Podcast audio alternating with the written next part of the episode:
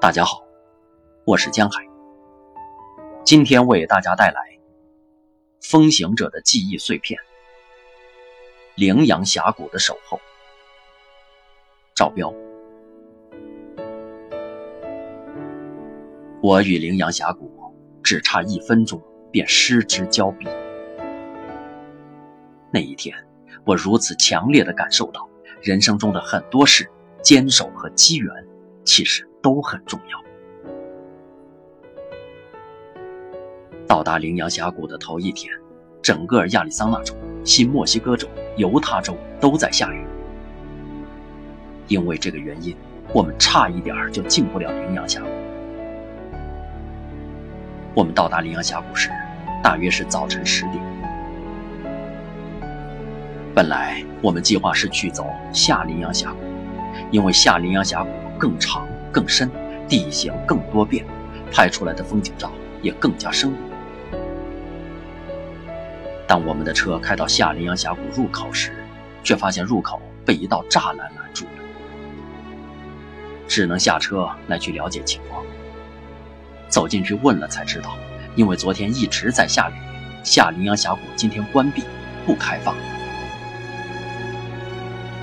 羚羊峡谷在下雨天之后。经常是关闭，因为下雨后会在峡谷中形成山洪，人在里面基本是无处可躲，因此也发生过一些意外，死过十多条人命。而夏利羊峡谷一年中有超过半年是关闭的，就是因为这个原因。去不了也就去不了吧，只能说运气不算很好。人生中哪有可能随时都有好运气？下羚羊峡谷不行，那就退而求其次，去上羚羊峡谷吧。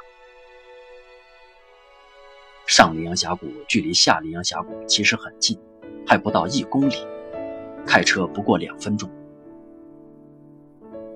当我们到了上羚羊峡谷时，门卫却不让我们进去，为什么？因为今天的总人数已经满员了，同样是因为昨天下雨，现在峡谷都还没有开放，景区管理人员还在清理积水和确认今天峡谷内会不会有山洪。为此，连已经在之前预订了门票的游客都还在等待。可以看到，进门后的停车场里停满了车，车上都坐着人。我们要求能否通融一下。让我们也去里面等。我们从遥远的中国来到美国，从拉斯维加斯过来又是五百公里，这么辛苦，白跑一趟，太不人道了。我所有的旅行过程中，还从来没有遇到过这样的事。可左说右说，磨破嘴皮，门卫就是不停的 “no sorry”。没有办法，看来只有再等等看。早上都没有下雨，也许下午就可以了。于是我们决定先去马蹄湾，看完马蹄湾，再回过头来看羚羊峡谷。马蹄湾离羚羊峡谷也不算远，开车过去也就半小时左右。马蹄湾是科罗拉多河上的一个大拐弯，有点像中国的长江第一湾。河流到这里出现一个异。八十度的大拐弯，不同的是，马蹄湾比长江第一湾要壮观得多。首先是马蹄湾周围的山都是垂直的岩石，马蹄湾在峡谷之中一览无遗。峡谷很深，站在峡谷边往下看，让人头晕目眩。峡谷边没有任何护栏，感觉很危险的样子。不知道美国人为什么不修一些护栏，保护游客的安全呢？是为了保证其自然景观不受到任何人为的破坏，还是就为了让游客体会一下心惊肉跳的感觉？而这样一个有名的风景点，居然是不收门票的，也没有门。这个与中国的风景区对比，差别就有点大。在中国，这样的风景。绝对是要围起来收门票的。其次是河水。长江第一湾多数时候江水都是浑的，是黄色的水，而马蹄湾的科罗拉多河水是翠绿色的，像一段碧玉。虽然是雨季，也还是很清澈。再就是中间巨大的马蹄形岩石，这是马蹄湾得名的原因。马蹄湾围着一块巨岩做了一个一百八十度的转弯。这块巨岩形状像一个马蹄，颜色和河流周围的岩石一样是红色的，与碧绿的河水形成鲜明的对比，共同构成一道美丽的风景。马蹄湾绝对是世界上极为少见，甚至是独一无二的峡谷风光。看过了马蹄湾。我们再次回到了上羚羊峡谷，结果门卫还是不让我们进门。那些已有门票的、还在等待的游客还在等待，而我们连等待的资格都没有。于是，我们又到了下羚羊峡谷。下羚羊峡谷景区入口处也停了一些车。问了一下那些人，他们说太阳出来了。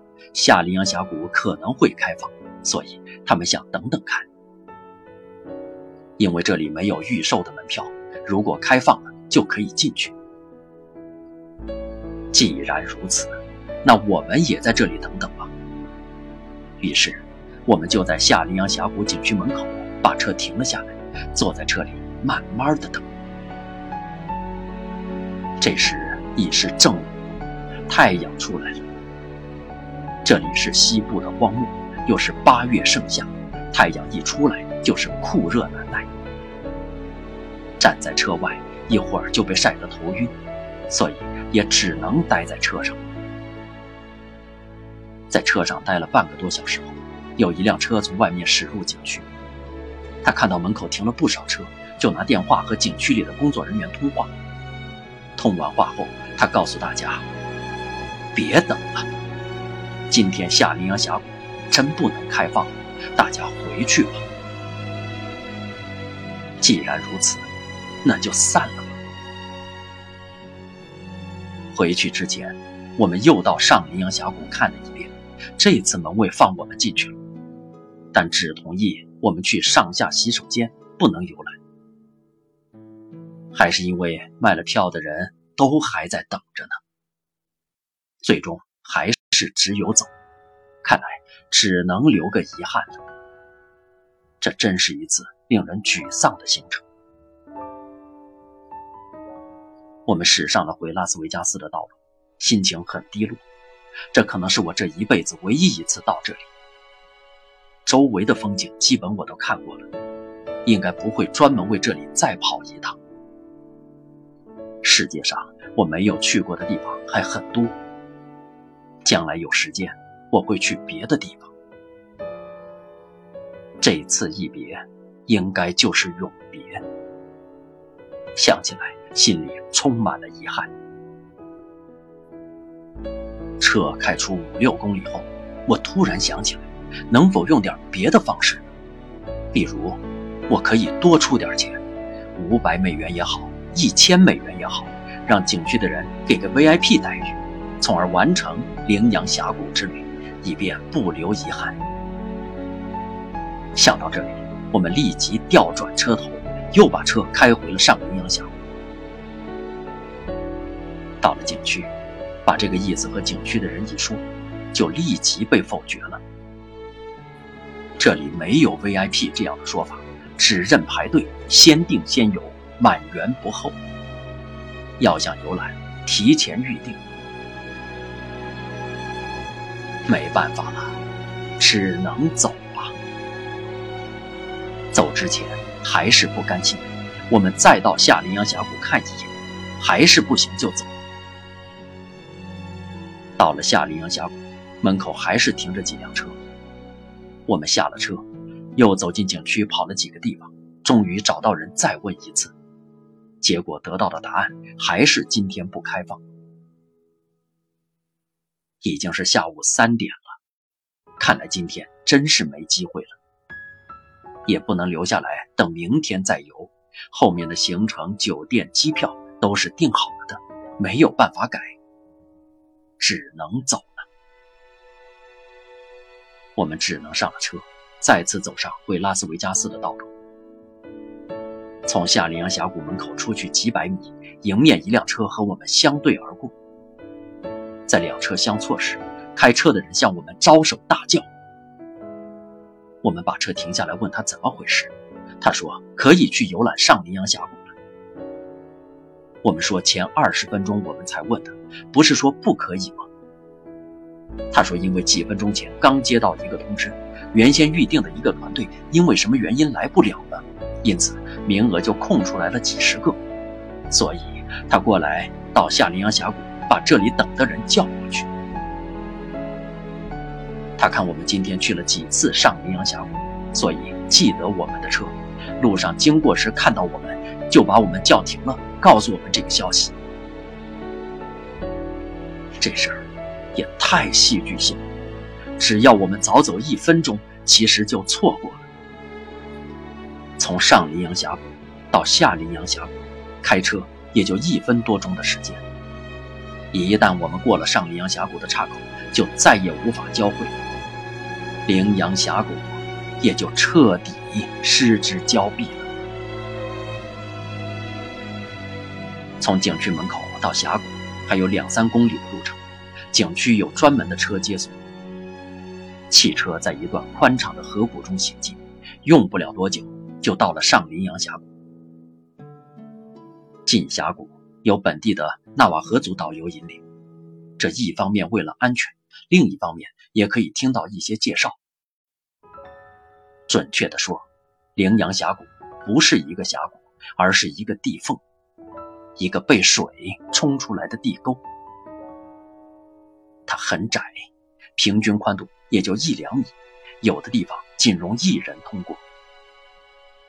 峡谷全部由红砂岩构成，这些红砂岩。经过千百年的洪水冲蚀，形成了一个个的地下通道。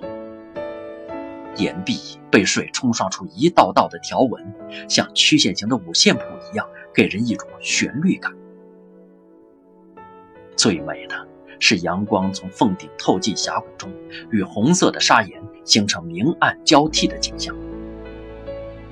这样的场景拍出照来，都是一些动人的图片，绚丽而有韵律。红色与黄色的色彩交织在一起，明与暗的层次融合在一起，形成了一种奇妙的画像。难怪很多人又把这里称为“羚羊彩雪”。现场其实没有那么色彩丰富，但照出照片来却是色彩动人，如同一个梦幻的世界。爱好摄影的人绝对不虚此行。在这个洞穴里，几乎每个地点、每个角度都可以拍出一张不错的照片。哪怕是根本不会摄影的人，拍出来的照片也不会差到哪里去。来到这里，可以获得一场丰富的视觉盛宴。守候了一天的羚羊峡谷，最终看来还是值得的。在羚羊峡谷的这段经历，给我留下了深刻的印象。它给了我几点启示：首先，如果想要什么，坚守一定是重要的。如果我们知道羚羊峡谷当天不再开放，就选择了放弃，那最终一定就是错失了。正因为我们一直抱着希望，才最终有机会走进了羚羊峡谷。其次，努力一定可以增加最终成功的可能性。在努力的过程中，成功的概率一定是增加了的。最后那一刻，在我们和公园的工作人员的车子交汇的那一瞬间，如果不是我们不停地去找他们交涉，前后四次到了上羚羊峡谷，甚至不惜提出特殊的要求，他们也不会记住我们，也不会远远的看见我们的车。就叫停我们，两辆车也就擦肩而过了。我们与羚羊峡谷也就擦肩而过了。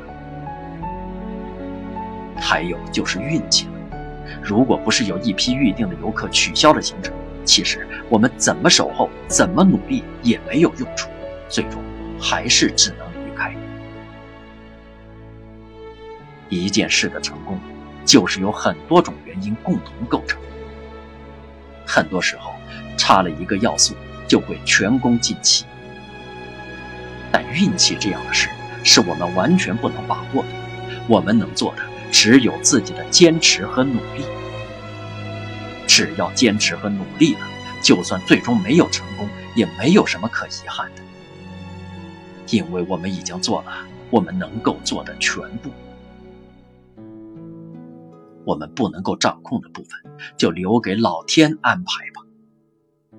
我们只要心平气和的接受就行了，结果就只能是这样了。而另一方面，很多人在本来可能有运气的情况下，却最终没有得到自己想要的结果，只因为没有足够多的坚守和努力，而没有把握住本来有的机会。这样的事，在我们的人生中太多了。无论是事业、爱情，还是一次小小的旅行。